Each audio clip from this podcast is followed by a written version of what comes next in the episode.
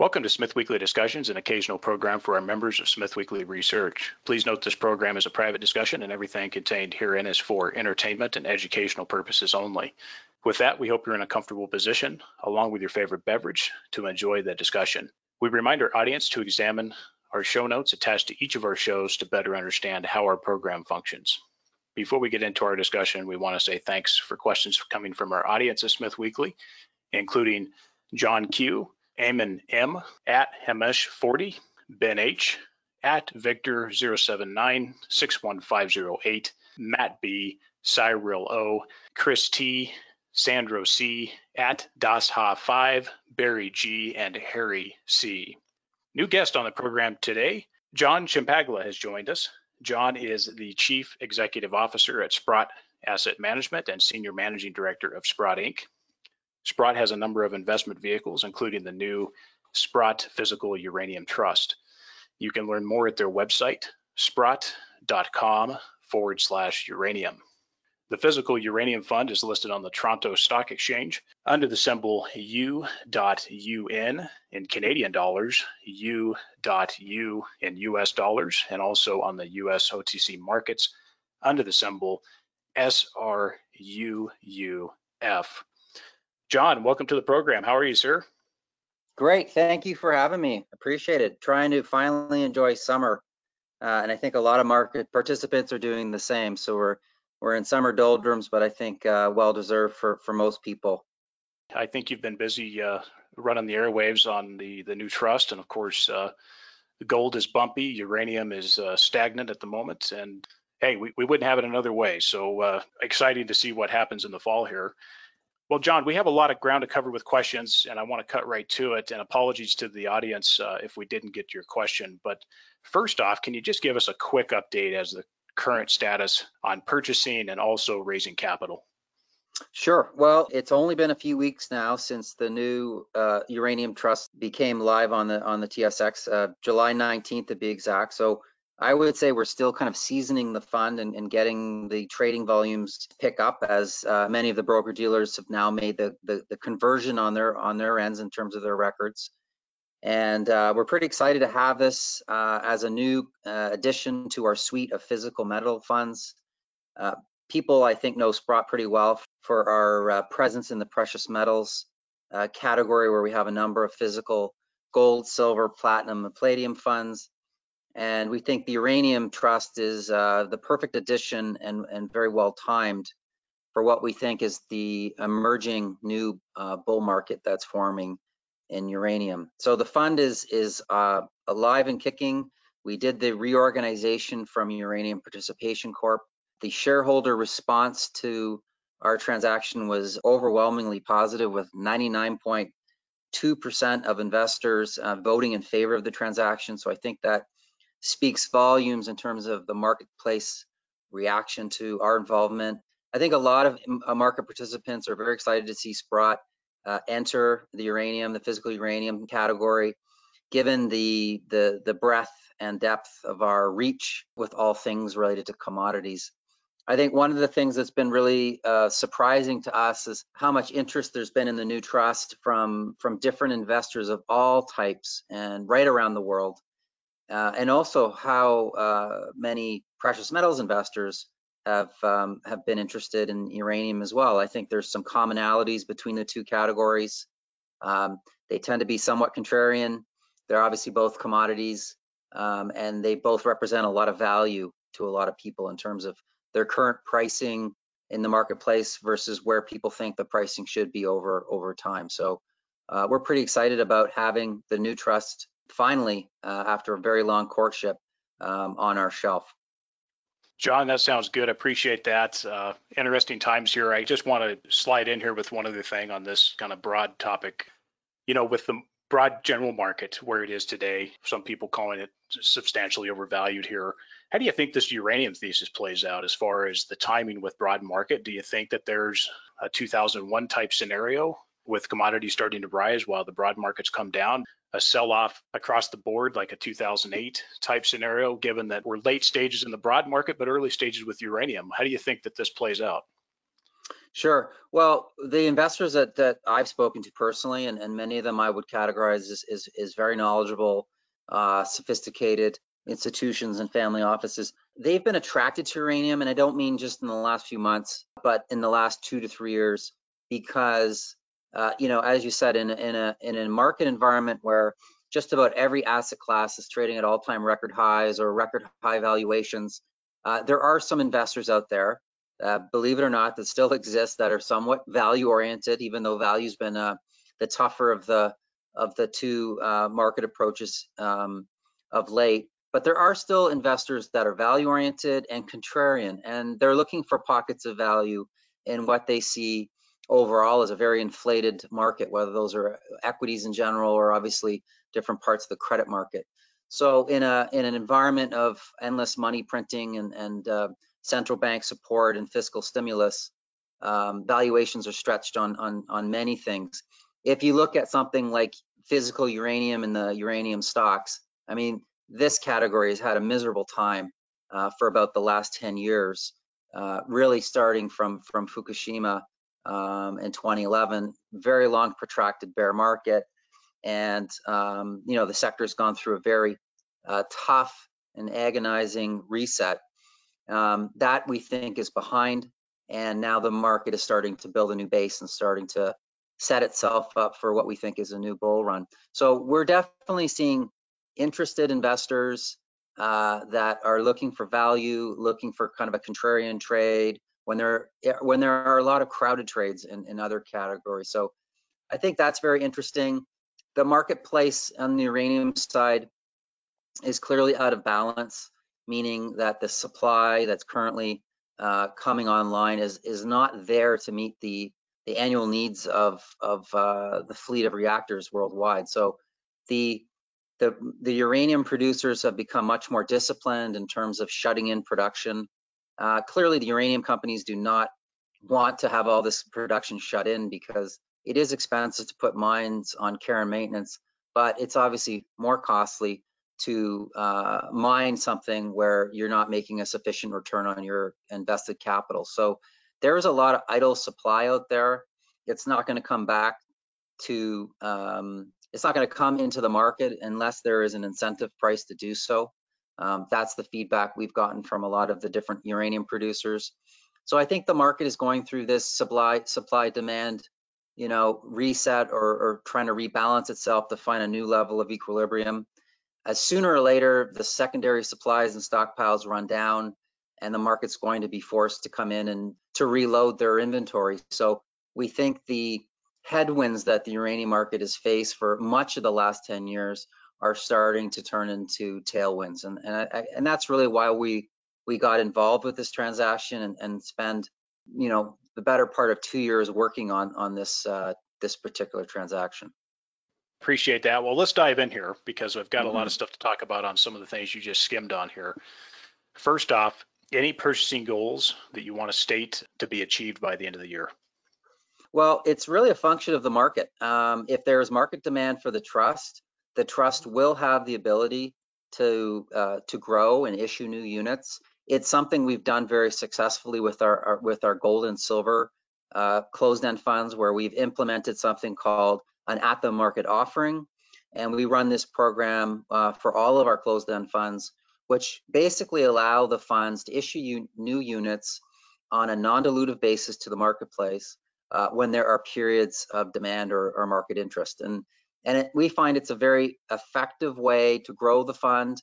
Uh, one of our primary objectives is to make the fund larger, to make the fund more liquid. And the reason for that, obviously, uh, is is self-evident in terms of the financial interest we have. But I think more importantly, it will allow the marketplace to evolve, attract larger institutions who want to get involved in in the space, but really don't have a lot of options to do that, uh, or the options they have are, are, are not necessarily something they're comfortable with doing. So we think the trust uh, is a really good vehicle to scale and to size and provide liquidity to market participants as the interest in the trade broadens. We don't have any specific targets in mind other than, you know, we we we want to grow the, the trust by multiples of where it is today. The fund is still quite small at about $630 million in size. And I say that, you know, I'm not trying to be too cheeky, but it is small when you when you compare it to other commodity stockpiling funds in the marketplace. And I think that's just a reflection of where we are in the cycle. Um, it hasn't attracted a lot of capital other than the last six or so months, where you have finally seen a, a flurry of activity of buying interest. Uh, and those are all really good signs uh, and, and, and, and evidence that the, the cycle has turned and a broad a broad uh, range of investors are getting involved in the uranium market again. Well, John, so let's make a goal for first quarter 2022 to see that round off at about a billion. Let's get there. Well, let's move on here for a moment. Does it matter to you, John, and for those who understand the full details of this current market situation, that you buy uranium at, say, $18, $24, $30, or even $35? Other than being cheap, are you just splitting hairs at this point, given that I hope the Sprott team fully understands that this market must go to incentive price and likely beyond that? Therefore, it doesn't matter if you buy it at 32, 35, because we know where it's headed. Well, at the, you know, at the end of the day, the the way the program works is we raise capital and we we put that uh, we put that capital to to work as quickly as possible. One of our primary objectives with the trust is to be at least 90% invested at all times. Um, but our, our, our true goal is to be closer to 100% invested at all times. So we want to raise capital and we want to put that money to work um, as soon as possible. Uh, we want to minimize any tracking error in the fund and any cash drag. So, you know, we, we will basically buy at the spot price. That's that's really our goal is to buy at that spot price. And if the spot price drifts higher, um, then you know we're forced to buy at that higher price. So um, we hope that the fund will act as a catalyst to provide more spot market activity, more spot market price discovery, and transparency. I think that's one of the one of the pieces of feedback I've gotten from a lot of market participants, uh, everything from investors right through to producers, is that they would like uh, more activity, more frequent activity in the spot market to help facilitate true price now we can't control that ourselves. You know it, it, it, takes investors to to give us capital and contribute to that cause. But you know if there is investor interest uh, we will put that capital work irrespective of where you know spot pricing is. We will we will ensure the fund is invested at all times. So um, and you know your point about incentive pricing um, you will see different um, research reports forecasting where they think incentive pricing is. Um, I've seen everything from, you know, ranging from 50 to $60 a pound. Uh, and, you know, just this week, you know, U3O8 dipped down to about $31. So uh, it's been it's been quiet the last couple of weeks in the market. I think that's just normal summer, August doldrums. I do expect that market activity will perk up as we get into the fall and the uh, the capital raising activity of the trust commences. Come back for a moment here. You guys were working on this deal for a while. When did this start? What was the idea? Who who sparked the idea of saying, you know, this is a good time to start looking at taking UPC. We can make it better. Talk about what people were involved and just talk about that initial process as to why you guys thought it made sense to start out and go after UPC. Sure. Well, I think it really started back um, in 2017 when we made an announcement that we were acquiring the Central Fund of Canada, and there were a lot of parallels. Uh, Central Fund of Canada was was one of the oldest gold and silver funds uh, in North America. Uh, at the time, it was uh, about four billion dollars in size, and uh, we we did a friendly acquisition to acquire that. We announced that in late 2017 and closed that in 2018. And we thought, you know, with that particular fund, um, we thought there were a number of things we could do to enhance it, to make it more marketable, uh, to make it more shareholder friendly, to give it more prominence in the marketplace. You know, I think we had a lot of success in doing that in terms of taking a fund that was trade, uh, traded historically at a very deep discount to net asset value and, and, and reinvigorating it. So we'd gone through this playbook once before, and with UPC, it was created way back in 2005, but you know, Sprott was was somewhat involved with its creation and its support in the early days. So there was a long history, and we thought, you know, here's a here's a fund that's that's uh, that could use some some uh, some re, you know, to, it could be re-energized, and uh, we thought it's it's the sector is really washed out right now, and you know, what would be a great time to kind of get behind this and give it a boost when we think the cycle is about to turn, and that was uh, just over two and a half years ago, and I think a lot of uranium investors have told me the same thing, which is, you know, we were a bit early. We started building positions in 18, 19 um, you know, questioned ourselves a lot, but they're feeling very good about where they are right now. Um, so we had similar views of, of, you know, there was value there. There was, there was an opportunity for the market to reset. Uranium prices were just abnormally low. Uh, and why would anybody, why would anybody want to sell uranium at, at such deflated prices back in 2018 and 2019? And we went through a process of, of determining should we start a new fund from scratch? Should we buy a fund? And I think we concluded pretty quickly that buying an existing fund that happened to be the first of its kind back in 2005 would give us a huge leg, leg, you know, leg, leg up in the market in terms of startup. It took us a while to get the transaction done.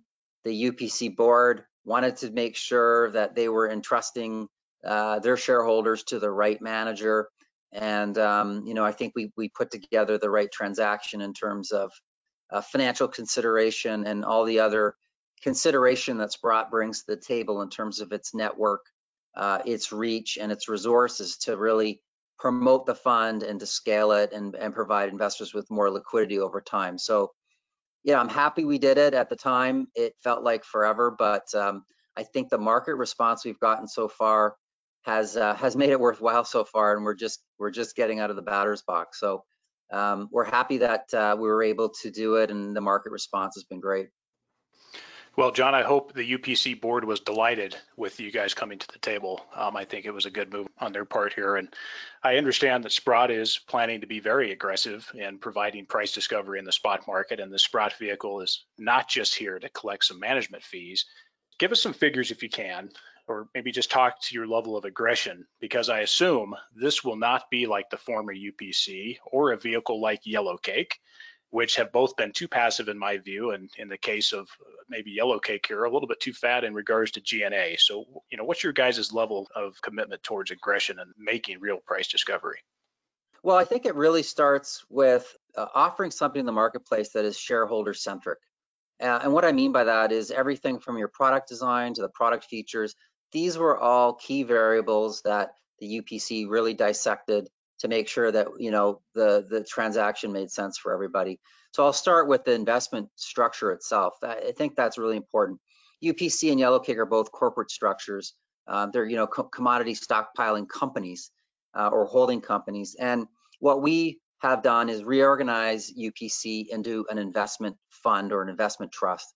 And it's important for a few reasons. One, the investment fund structure uh, is probably uh, the most uh, prominent uh, investment structure for just about every investor type in the world today. When you think about all the ETFs and and uh, closed-end funds that trade on exchange today, I mean, there's about eight trillion dollars of these things right now.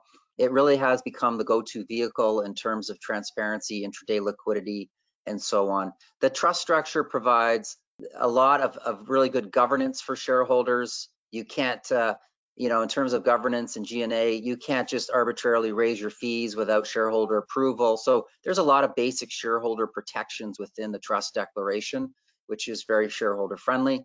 Um, second of all, what we've done is we've moved to uh, daily disclosure of all of our holdings, as well as the valuation of those holdings. And I think this is a really material development in the uranium market. If I contrast that to UPC and Yellowcake, they disclose these these uh, these elements once a month. And I think for the market to get bigger and to, to mature, you need to provide investors with more information. So disclosure and transparency are very important to us. We think they will facilitate uh, more uh, evolution in the market and also encourage more market participants to get involved you know, uranium is not the easiest market to understand. It's not like you can just, you know, open up your browser and get a, a, price every every 10 seconds on your screen from from any news service or, or, or, or pricing service. Um, most of the uranium pricing is a paid service. So for the average investor, how do they even know what uranium is trading for today uh, per pound? Um, so then how do you know how the underlying investment you want to make is trading relative to the value of, of the spot market? It's really hard. So we've taken all that out of the equation. Uh, we're we're providing every night. We show you how many pounds that we own of material, how much cash we have, and we calculate a net asset value per unit. Investors can compare that against the closing market price to see exactly how the shares are trading, whether they're cheap or rich relative to underlying spot value. I think that is really helpful. I think that will help the fund trade better in terms of its uh, market price relative to its net asset value. Uh, a lot of investors that we've spoken to over the years want market price and, and net asset value to be more tightly tethered together, and I think that helps. Um, some of the other little things that we did, we offered, we now are offering the fund in US dollars, so you can purchase in, in Canadian or US dollars. We've also changed the financial reporting to all US dollars. Again, why do we do these things? Well, it's it's a US dollar driven market in commodities. Uh, many of the investors we have are, are US uh, based, so put everything in, into a currency they're comfortable with. The at the market offering, I think, is another important development in terms of that price discovery mechanism. And then the last thing we committed to as part of the transaction was to pursue a US listing on the New York Stock Exchange. And that's something that is is the next phase of, of this transaction for us over the next couple of months. We'll be working with the New York Stock Exchange to ready our listing application. And the reason we're able to do this, and UPC was not, was it comes down to that first thing I mentioned around investment structure. Um, companies, corporate issuers cannot apply to a US exchange to be a commodity stockpiling fund. Only investment funds can.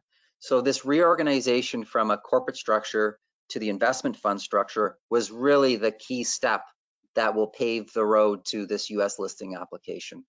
So it will take a number of months to work through the SEC.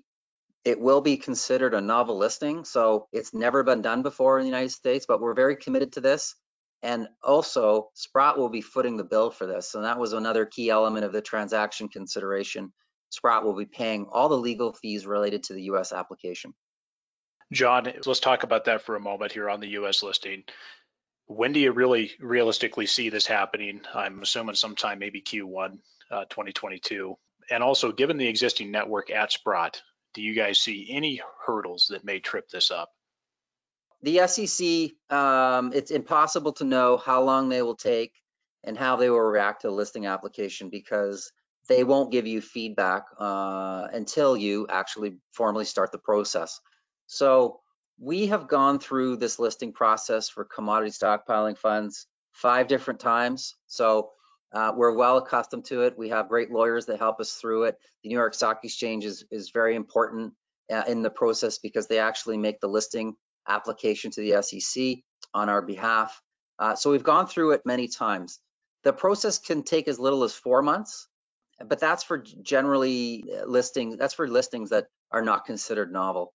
Uh, this, as I said, would be considered novel because it's never been done before. So we think it's going to take a little longer than the four months. So it's impossible to know until we get into the into the process with the SEC. Um, but it is most likely a Q1 2022 type of timeline. Um, we don't think there's going to be any real hurdles. Um, you know, the the reality is is the TSX listed units that we have today. We're able to to offer you know most investors access to to that, and so um, I don't want to belittle the fact that we're just on the TSX right now. Having the new New York Stock Exchange listing, I think, will really open up the door to to more liquidity, more institutional interest, and and whatnot. So uh, we do think it, it will be very important for the trust to be duly listed, as all of our other trusts are. Um, so the, it's really about the unknowns right now because no one has really gone through the process with the SEC.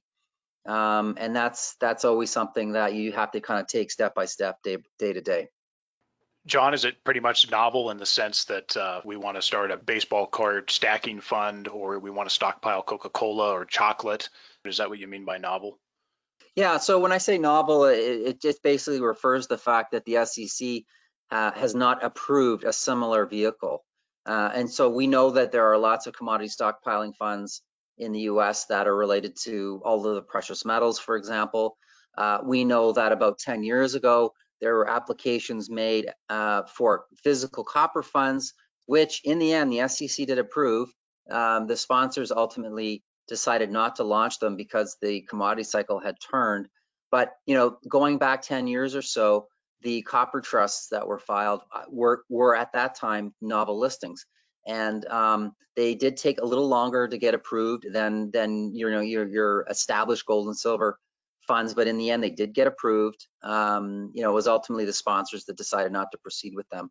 So we looked at those copper trusts as, as uh, potential precedents, albeit they are they are kind of old now in terms of when they work through the regulatory process. But you know, in the end, I think the SEC their process is very solid in terms of ensuring that uh, vehicles are approved on the exchange that provide investors with a very high level of transparency and protection uh, and that you know there is clearly a liquid and transparent market underlying these values so that investors are making informed decisions. So um, you know it takes a little longer but i think in the end you get a better result yeah, and I think you know the TSX listing works well, and then of course you guys already have New York listed uh, other precious metal funds, so that's also in your favor there. So I, it all sounds pretty positive here. It's just a matter of I think jumping through the hoops, John. I want to go back uh, for a moment and talk on something you said earlier, and I want to go back and, and maybe just pick on Yellowcake here for a moment. You know, my understanding is they did not exercise their 2020 option uh, due to net asset value splitting hairs again, John, in my opinion, based on the current uh, price of uranium now and then. If you guys are at a net asset value break even or maybe even a little negative, does that influence your decisions to buy uranium when the price is right? Yeah, so the number one condition we have to satisfy is not issuing new units at a price lower than the prior day NAV. And this is a fundamental shareholder protection because essentially what it what it does is it doesn't allow the sponsor of the fund to issue new units at a on a dilutive basis, and that's really important. That that really keeps the integrity and credibility of your fund intact. So we will we will have to ensure that everything we do is accretive to the fund on that on that basis. Um, so as long as we've got some premium to work with to net asset value, we'll be active in the marketplace. And I think the one benefit of the ATM versus the prior history of say UPC, uh, I like to call it the, the stars must align scenario where you need to have a lot of interest in the in the underlying asset. You need to have enough premium uh, in order to uh, pay the different fees related to a transaction. You then raise the capital and tell the market you're going to go and buy a big chunk of material. And then what happens inevitably is you you go kind of dark for a period of time. It could be months, it could be a year. Um, and, you know, it's great. You, you grew your fund. Uh, that was the right thing to do, but it's it it's it kind of goes into a sleep mode.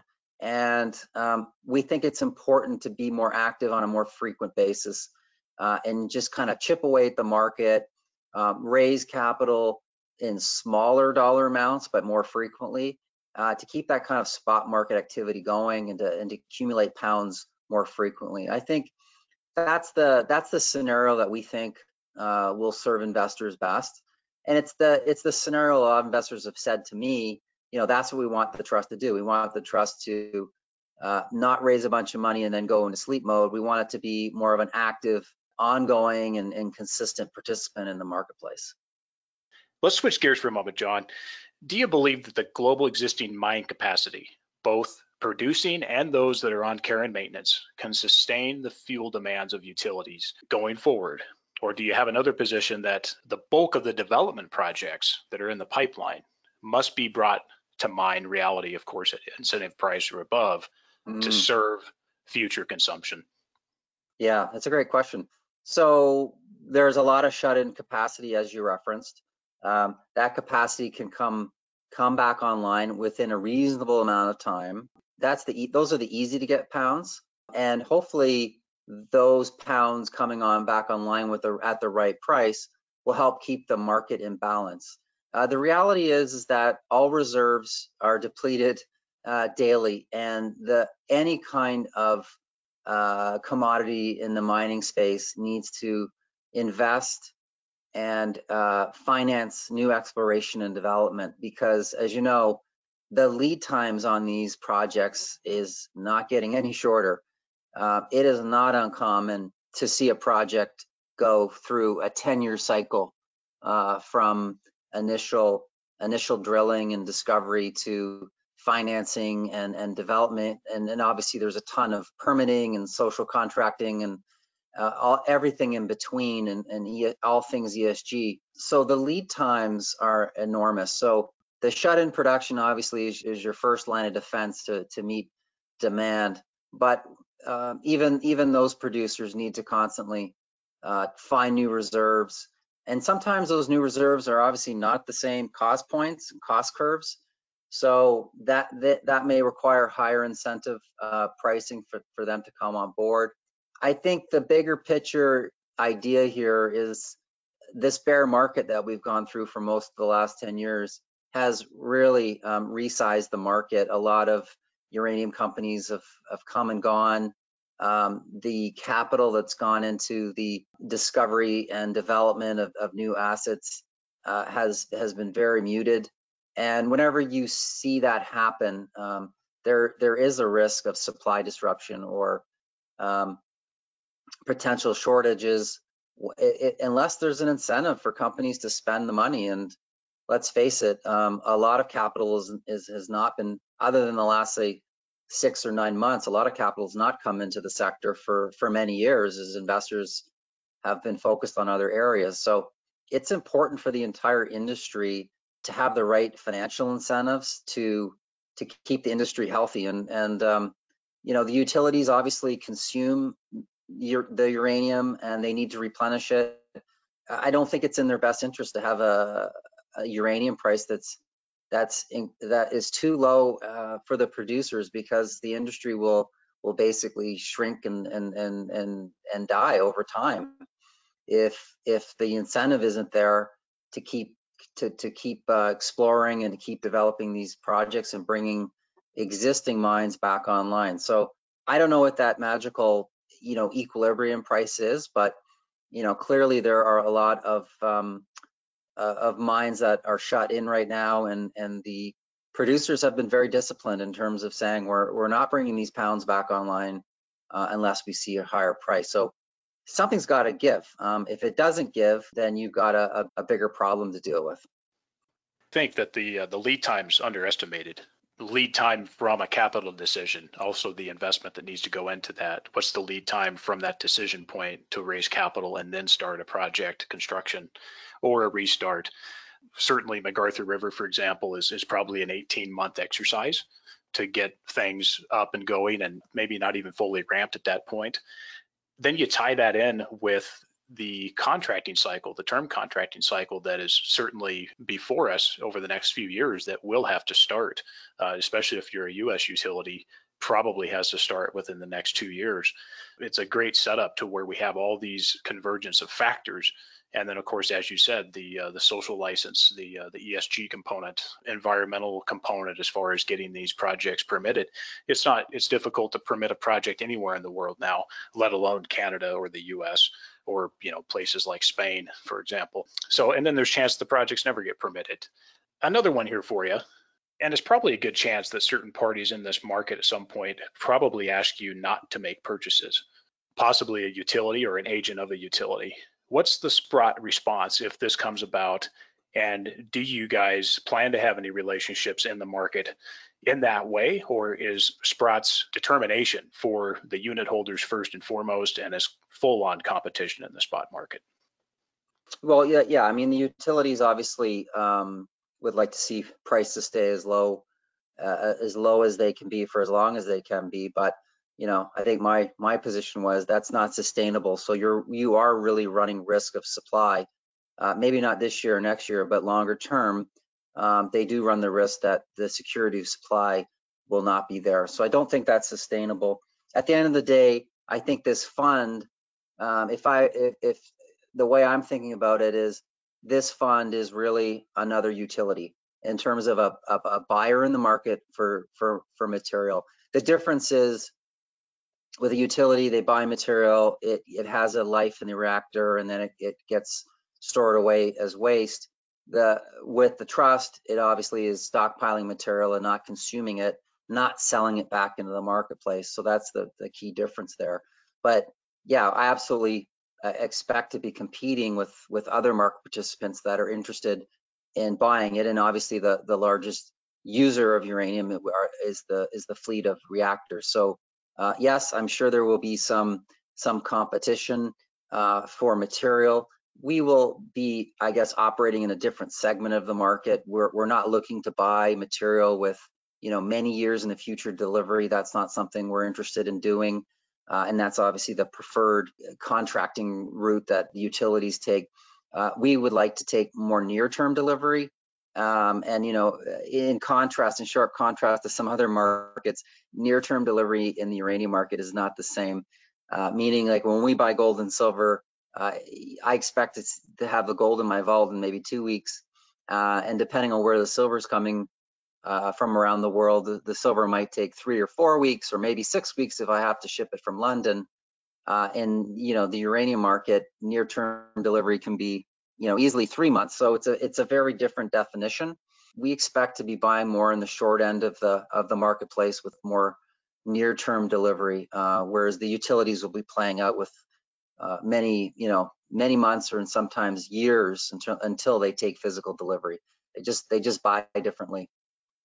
John, on that topic, delivery lead times, does the trust, will they establish a policy or maybe there's a policy in place to purchase uranium for delivery within 30 days? Or maybe like we've seen, those delivery lead times tend to stretch out three to six months. Uh, do you believe that a 60 or 90 day window is a good policy? Are you guys going to be flexible? Will you have a pretty hard policy to keep this on the shorter end? So we don't have a set policy, but you know, all things being equal, the shorter the better in my mind. Um, that's not always possible, but that's what we're going to strive to do. Yeah, as I said earlier, the the, the near-term delivery definition uh, generally in the uranium world is is within three months, and and I understand why that is. Uh, the time it takes for you to mine the material to put it on uh, the first set of of shipment uh, usually goes to a port, so truck to port, port to uh, to uh, conversion facility. Uh, some of those distances around the world are quite far. If you think about places like Australia or Kazakhstan, they're going. That material is going a pretty uh, long distance to get to, say, France or uh, United States or Canada, where the primary facilities are. So it takes time. I understand that. It's it's not like you know putting a pallet of gold on a on a on a plane and, and zipping it over in, in a day or two but we would like to try to focus on near-term delivery if possible. Uh, that's where we're going to focus a lot of our buying activity. Sure. Yeah, because you know longer lead time. Obviously, you could put there. You guys buy it. Cameco delivers it to you in 24 months. I mean, you know, gets into that type of situation where a silly setup rather than forcing the hand of the market and actually deriving, you know, spot price discovery. Let's come back here for just a moment. Uh, in the trust agreement, if, if memory serves me here, I, I believe it's section 7.2 manager duties. It specifies the use of industry standard tenders and direct negotiations and off-market transactions to achieve best prices available. How will this policy lead to spot price discovery? The uranium market is is uh, unlike any other commodity market what we've worked in so far uh, given it's it's a handful of producers and a handful of traders. Um, so we've drafted the language to be pretty flexible because the reality is is uh, we need to have we need to have optionality in terms of who we're dealing with um, and how we're how we're buying that material. Um, you know, we obviously want to to deal with uh, participants in the spot market. Um, that, but the reality is, is the producers control a lot of the supply. You know, there's there's a handful of producers that control a lot of material. So, you know, we need to ensure that we've got a dialogue with them in place, along with the brokers that, you know, tend to be dealing in smaller quantities. So we've only bought a couple hundred thousand pounds so far. So we're just kind of testing our process and our model, you know, and I, I think it's probably fair to come back to me in a few months and and ask me how it's how the you know the actual experience has gone once we have some uh, some more um, opportunity to, to buy. That sounds good, John. Hope we can chat to you again here and, and you'll come back after we're done with you on this chat. Given that trust can become a large liquid vehicle, especially if it achieves uh, New York Stock Exchange listing, and as you guys appear to have a pretty ambitious strategy, John, could utilities traders or other parties use the vehicle to hedge against rising U3O8 prices in their future spot reference delivery contracts? Yeah, I mean it's impossible to know how the how the trust will be used, but I think um, as the fund gets gets seasoned, uh, it scales and becomes more liquid. I do think it it it plays a potential role for different market participants. You know, there there is not a, a liquid futures market, so there there aren't many ways to uh, gain exposure to the underlying commodity. Uh, we hope the trust will will help facilitate that for sure. Um, the other the other issue that we've seen is some market participants have opted to do their own direct buying and storage. Again, I hope that the vehicle will act as a as a very competitive alternative to that particular decision, where we've seen some uh, you know junior miners and whatnot raise capital and and, and buy pounds directly um, again, if, if, if pounds tend to concentrate to the fund, uh, it'll it'll make it more liquid and, and more useful to I think a greater range of, of, market participants.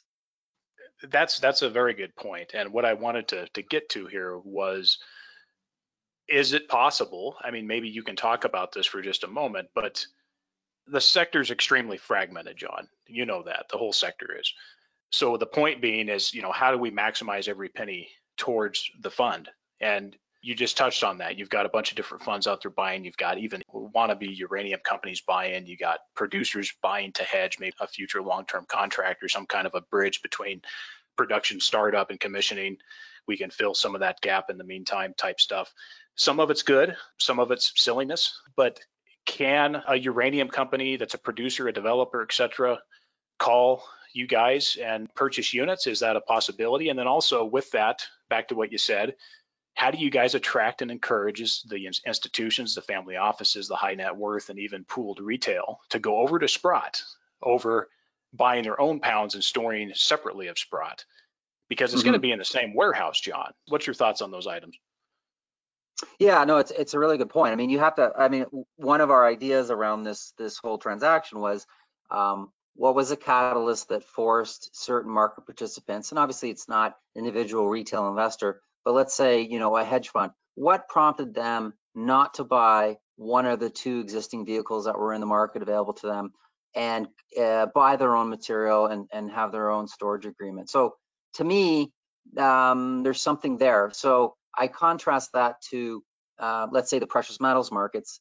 And, you know, it, I think there are some some commonalities with when you when you look at the the gold ETFs prior to the creation of the first gold ETF. You know, owning gold was was a cumbersome, uh, expensive process, complicated, and really what these uh, ETFs provided the marketplace was convenience and simplicity uh, and liquidity. And you know, I think those are some of the objectives that we're we're trying to to, to meet here. Um, you, you shouldn't have an incentive to go and buy your own material and store it yourselves if you've got a competitive, liquid, transparent alternative available to you. And I'm hoping that some of those institutions might say, well, you know, it doesn't make sense anymore for me to to buy my own material. Uh, why not take advantage of the uh, of the scale and the cost efficiencies that that Sprott is is able to offer? Um, and why don't why wouldn't I put those my dollars to work in, inside a vehicle that's easier to to buy, sell, and to to to own through? So that is one of our goals. Um, we are starting those dialogues with with different parties around that, and I hope I hope we do see I hope we do see uh, some some uh, interest in terms of uh, that behavior because I have had institutions say to me that I have not we have not bought the prior vehicles for you know reason one two three and which I always find kind of interesting because it's not like this is an easy category to get invested in and so if uh, the marketplace uh, was not completely happy with the existing vehicles. You know, it's it's a good sign that the, the market was ready for for uh, some evolution.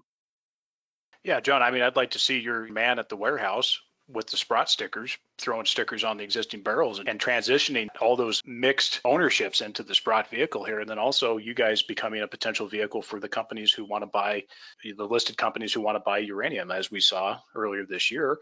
And then, like you said, you guys would be much better. You guys have better leverage with your networking relationships than a lot of these groups do. So why not go through Sprott?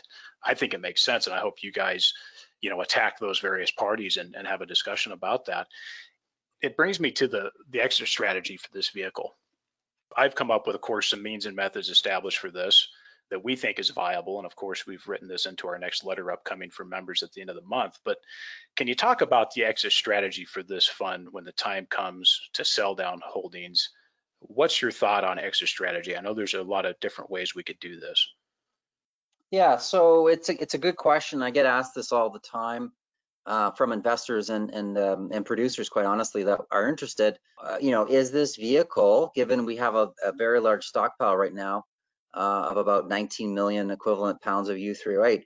Is this vehicle going to be uh, selling material into the marketplace from time to time? And obviously there's sensitivities around that, particularly when there might be some softness in the market, um, which could further, you know, compound a downdraft in the marketplace. And my answer is pretty simple. Our intention is not to sell pounds back into the marketplace uh, it's important to keep the fund scaled and liquid and uh, selling pounds in the market during those pockets of softness, I find does not have a meaningful or, or lasting impact um, on what you're trying to do. So our intention is not to sell any pounds back in the marketplace. We will manage the cash in the fund to pay the expenses. And uh, we've done a pretty good job of, um, of doing that with our other trusts where we basically never sell any metal.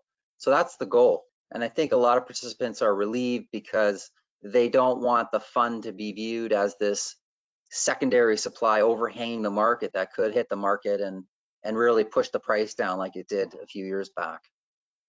Very well, John. And I know there's there's a lot of other ways we could look at this too. And then you know who knows what your opinion may be when when uranium price is at 90 bucks a pound if it gets there you know how you guys monetize and, and how that works. And of course liquidity in the spot market at that time what that's going to look like obviously much different than it is today. And then term contracting uh, the trader relationships out there there's a lot of different thoughts that i have on it but we'll we'll save some of those thoughts for now. If institutionals take up large positions in the trust using the proposed ATM program, what will be the unit redemption options? Will the trust have to sell its uranium holdings for redemptions, or is it just a matter of taking off the Sprott sticker and putting on the client sticker who redeemed it at the same warehouse? Major selling pressure, you said you're not going to sell into a soft market. Obviously, the trust could then trade at a discount to NAV for some time. How are you guys going to handle that? Good questions. Um, so right now, the, the trust does not have a redemption feature. Uh, and this is a key difference with some of our other products. Uh, gold and silver, if you want to do physical redemption with us, obviously we can accommodate that through armored car service uh, and deliver you those metals anywhere in the world. Uh, obviously with uranium uh, being probably one of the most controlled uh, elements in the world, um, not so simple. you can't, you just can't ask for delivery of, of, of, of uranium. So at this time, we do not have any uh, physical redemption feature or cash redemption feature available on the trust um, for those reasons. So the ATM, just to, to, kind of go back a step, is really there to meet pockets of uh, market demand and buying interest. It does not work the other way where we will buy your units back and, and, and sell the, the material in the open market. Okay, John, so let's have a scenario here where, uh, let's say ABC Uranium Producer Co. buys units, a block of units from you guys. Um, and let's say they want their uranium that they bought redeemed in the same warehouse, for example. So it's just taken off the Sprott sticker, sticking on their sticker. The, the material doesn't move, but they need to take that material and then fulfill some type of a trader obligation or some type of a contract. Uh, is that possible? Is that a consideration?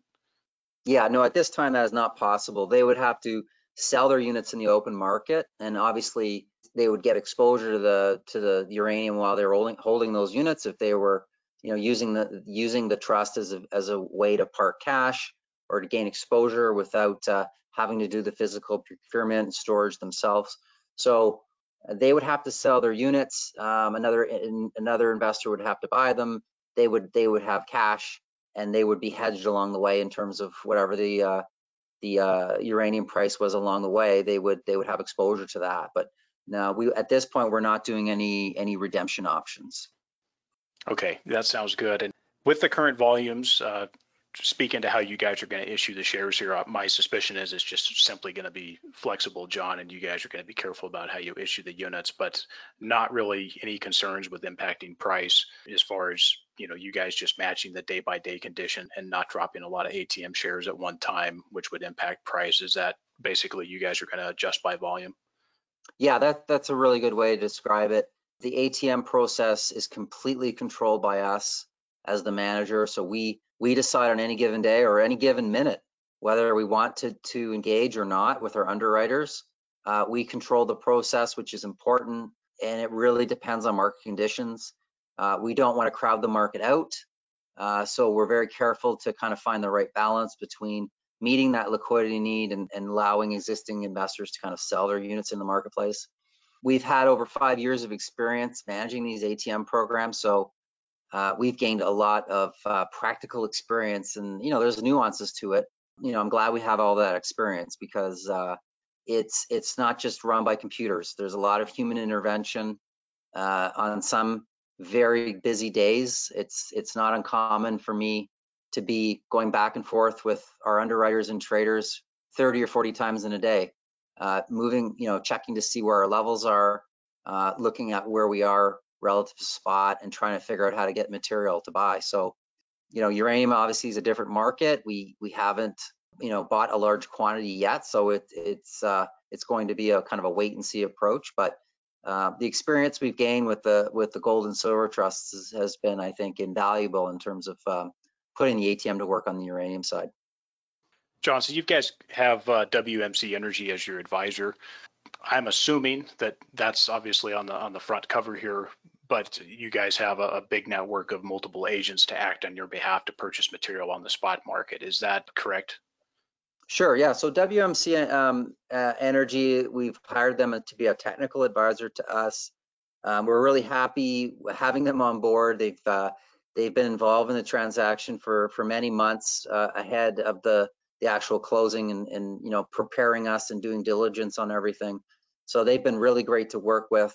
Um, they're both based in the United States and um, they're both ex-Cameco employees. So they've got lots of experience at one of the largest uranium miners in the world. Really what we're using them for is to advise us as the manager on all things related to buying uranium and storing uranium, trading uranium. So we're using, we're leveraging their, their network of relationships and different trading agreements that they have set in place. Um, and they're also acting as, you know, intelligence in terms of market activity, subject matter expertise for help with uh, with different marketing. Uh, we have put them in touch with uh, a few institutions so far that want to, you know, do a deeper dive in the in the market or are still doing uh, research on the category before making commitments. So uh, they've been very helpful. Uh, they're very knowledgeable and um, uh, they've already added a lot of value to the trust. John, I appreciate that. And getting closer here, I just got a few more questions left. I appreciate you sticking with us here. A lot of good subject matter. A couple things on the uh, projection models that UPC has, and of course, you know, Yellow Cake puts out. Will you guys continue to talk about um, some of the bigger market fundamentals uh, and put out those different projection models of, you know, uncovered requirements, et cetera? Additional services, will the trust continue to put out that research? Yeah, absolutely. Um, education is really important to us, not just for uranium, but for all the categories we compete in. Uh, we think that investor education is is really the starting process to getting any investor uh, interested in, in any of our funds. So we expect to be even more active than uh, than we are in the precious metals sector because I just think the uranium market is still not well understood. It's still uh, largely dominated by uh, much more sophisticated investors who have been watching the market very closely for the last few years. Uh, if the market interest broadens uh, out to more, let's call it uh, different advice channels, intermediaries, and, and do-it-yourself investors, that's when I think you really see a market take off. And um, as I said, if, if, if that investor base has trouble even finding out what the spot price of uranium is every day, you know, how you expect them to even get invested or interested in a category. So um, we're going to be doing a lot of education, content marketing.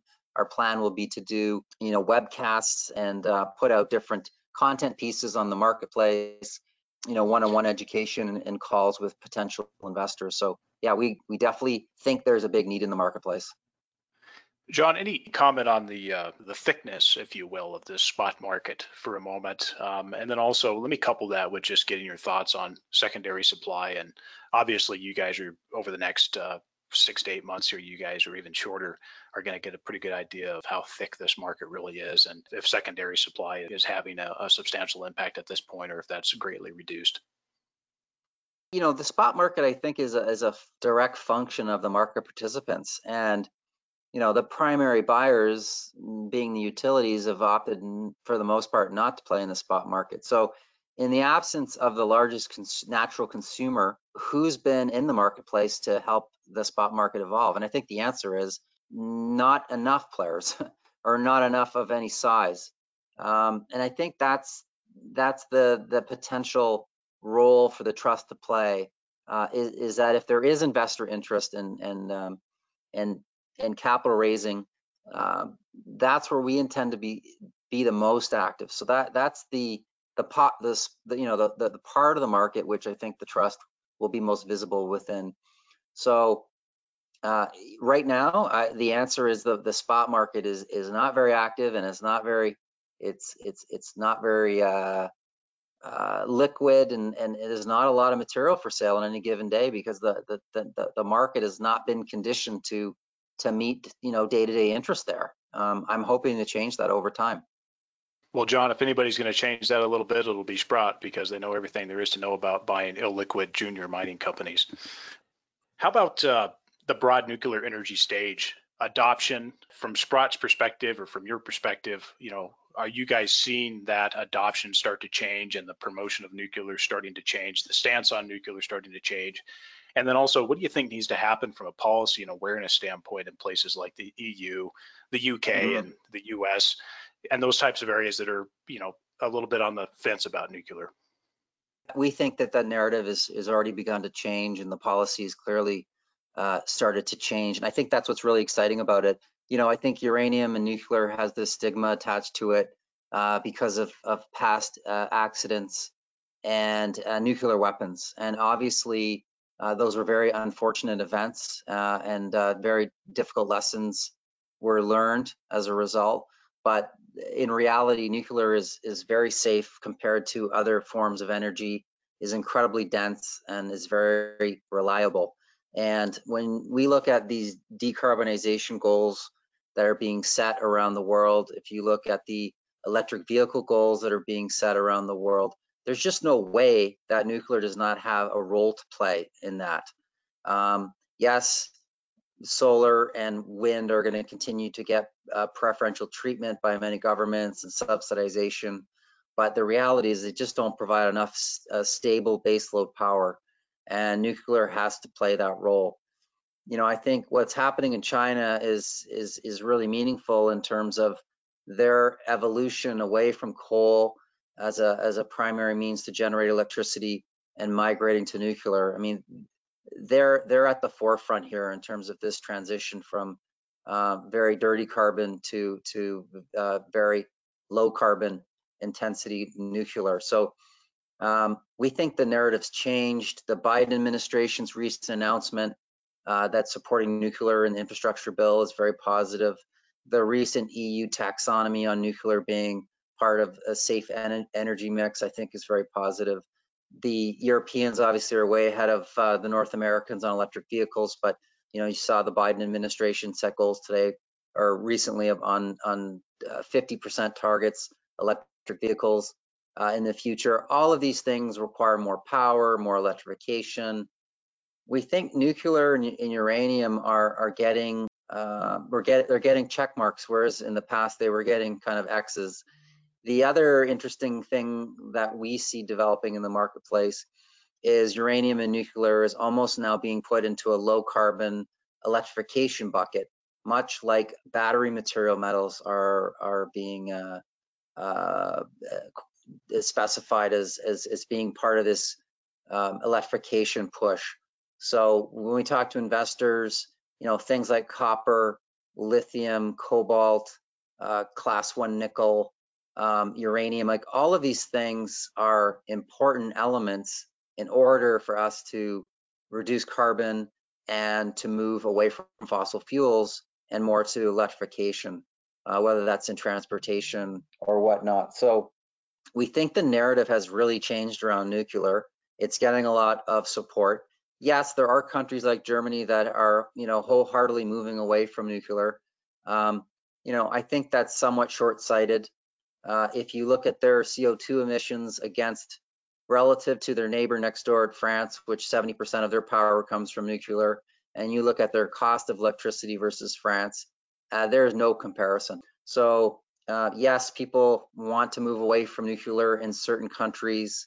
Yes, um, you know, some of the Japanese reactors have been much slower to restart than expected, but um, there's a role to play. Um, you know, I happen to live in a part of the world that generates most of its electricity in a low carbon format.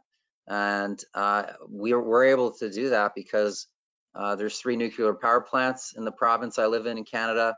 Uh, we have hydro, we have solar and wind, uh, and natural gas being the more favorable of the fossil fuel uh, mix. So most of our our electricity production here uh, comes from fairly low carbon sources. You know, you contrast that to other parts in the world that are still largely dependent on coal, um, and it's it, it, I'm sure it would shock most people to to know that certain countries still rely very heavily on coal to produce electricity because you, you think of coal and you, you think of something that maybe was important or or or very um, dominant maybe 100 years ago but some countries are still very reliant on coal. And i think you know net net uh, coal will be the big loser over time and things uh, like like renewables and nuclear will will be the winners yeah, John, I think it's a question of energy quality, energy wealth. Obviously, that relates to the country, uh, subject country that we may be talking about. And uh, obviously, that varies throughout the globe. And then,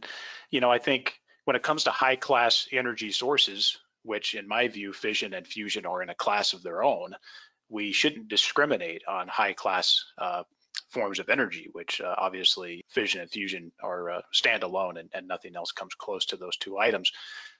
Well, let's move on here. ESG money, popular in the market, uh, becoming more popular in the, uh, the natural resource sector. What mm-hmm. is the mm-hmm. plan to attract capital into the fund that may be ESG focused money?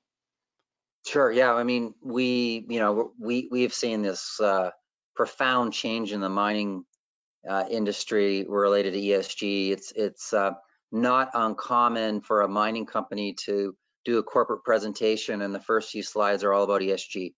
And I think that's amazing because uh, we don't want the mining industry to have a, a target on its back like the oil uh, industry has for the last few years. The mining industry has really responded to the need for more responsible and sustainable mining and development. And, you know, that's in their best interest because that's how they're going to stay in business. That's how they're going to secure social licenses and permit, permits around the world uh, and stay in business long term. So I think the mining companies have done a great job in terms of uh, being responsible and, and, sustainable and improving their disclosure around this, uh, which I think is is really good as well. I mean, investors need to understand exactly what's being measured, what's being, you know, through really good disclosure. So there are a number of, of uh, mining companies that have done a great job. You know, the uranium miners, they're in the same league. If they want capital and they want attract an institutional shareholder base, they have to be good stewards and and and, and mine sustainably as well. I think for the physical uranium side, I mean, yes, it has to be, it has to come from sources that people are comfortable with in terms of, uh, you know, sustainability and social license and and um, country of origin. So those are all just table stake items now today for for most institutional and, and high net worth investors um, and increasingly for retail investors as they they want to be more green with their investments. But I think the the bucket where uranium and, and nuclear is really going to go into uh, is around uh, low carbon uh, transition. And you know, as I said, um, a lot of investors are thinking about not just uranium on its own, but they're thinking of it as part of this mix of metals related to electrification. And you know, I, I mentioned um, that suite of metals. But um, I, we think that uranium belongs in that bucket, whether it's you know copper, graphite, manganese, all, all the things that that that you need for electrification, for energy production, batteries, uh, energy storage. Um, these metals are, are going to be critical to this um, transition away from from higher carbon uh, sources of energy. So um, we think uranium is going to be put in that bucket. And um, you know, I, I don't want to be naive and think that all investors are going to view uranium and nuclear um, as green and, and safe, but um, I think the reality is that um, the science basically says that this is a very a low source of carbon and a very reliable source of power. And if the world wants to electrify, um, I, I, don't see any other means of, of providing that base load of power without nuclear being in that mix. Yeah, well said, John. And the outlet on your wall and my wall here don't come with the disclaimer. You have to accept the energy where this comes from. So important here, too, in terms of every subject matter at hand today is that mining is the backbone for everything. And you know this very well. And sometimes I think that people forget this in their sophistication uh, with their iPhone, et cetera, and their electric vehicle, that when they plug into a wall at night, where does that come from? That is often forgotten in their their haste of living a, life, maybe being in a country that's very wealthy to where things are more accessible and easier as compared to maybe developing countries. So absolutely agreed with you. And importantly, mining is just absolutely critical to everything that we're doing, whether it's energy, whether it's climate change, whether it's technology. It's uh, backed by mining at the end of the day. One other question here before we wrap up. You have one competitor, and that's Yellow Cake, essentially. What's the relationship with them, and how will you guys get together to collaborate to maximize the effectiveness of both vehicles toward a common goal towards value creation for unit holders?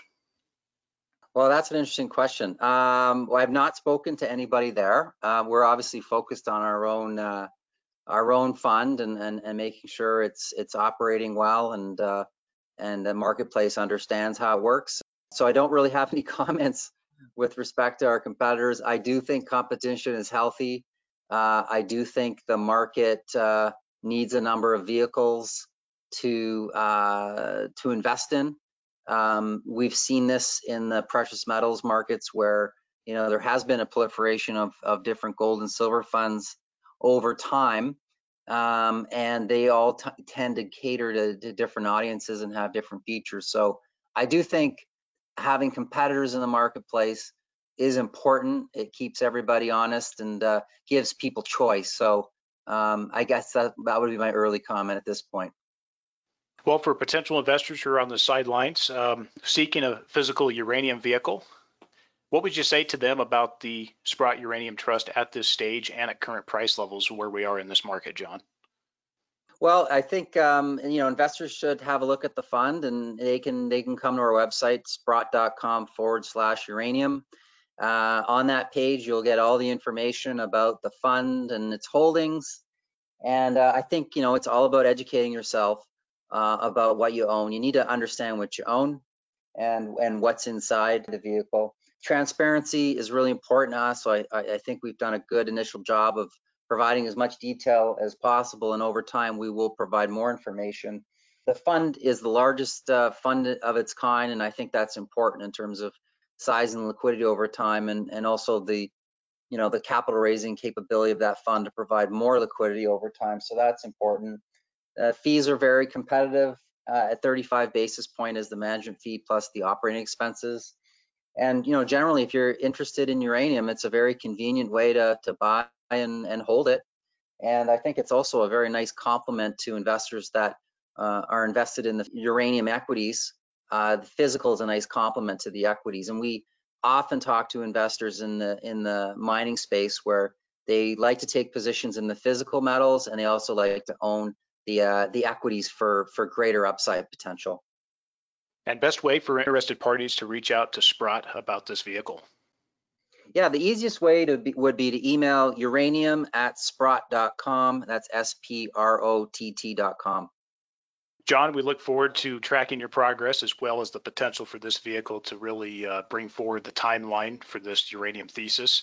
Uh, keep up the progress. Best of luck and stay in touch. Great. Thank you for having me. Appreciate it.